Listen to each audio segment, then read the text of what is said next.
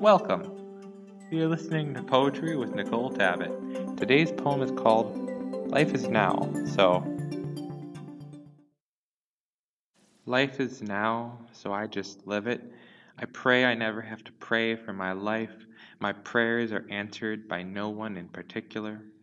The order in which I live is broken down into words.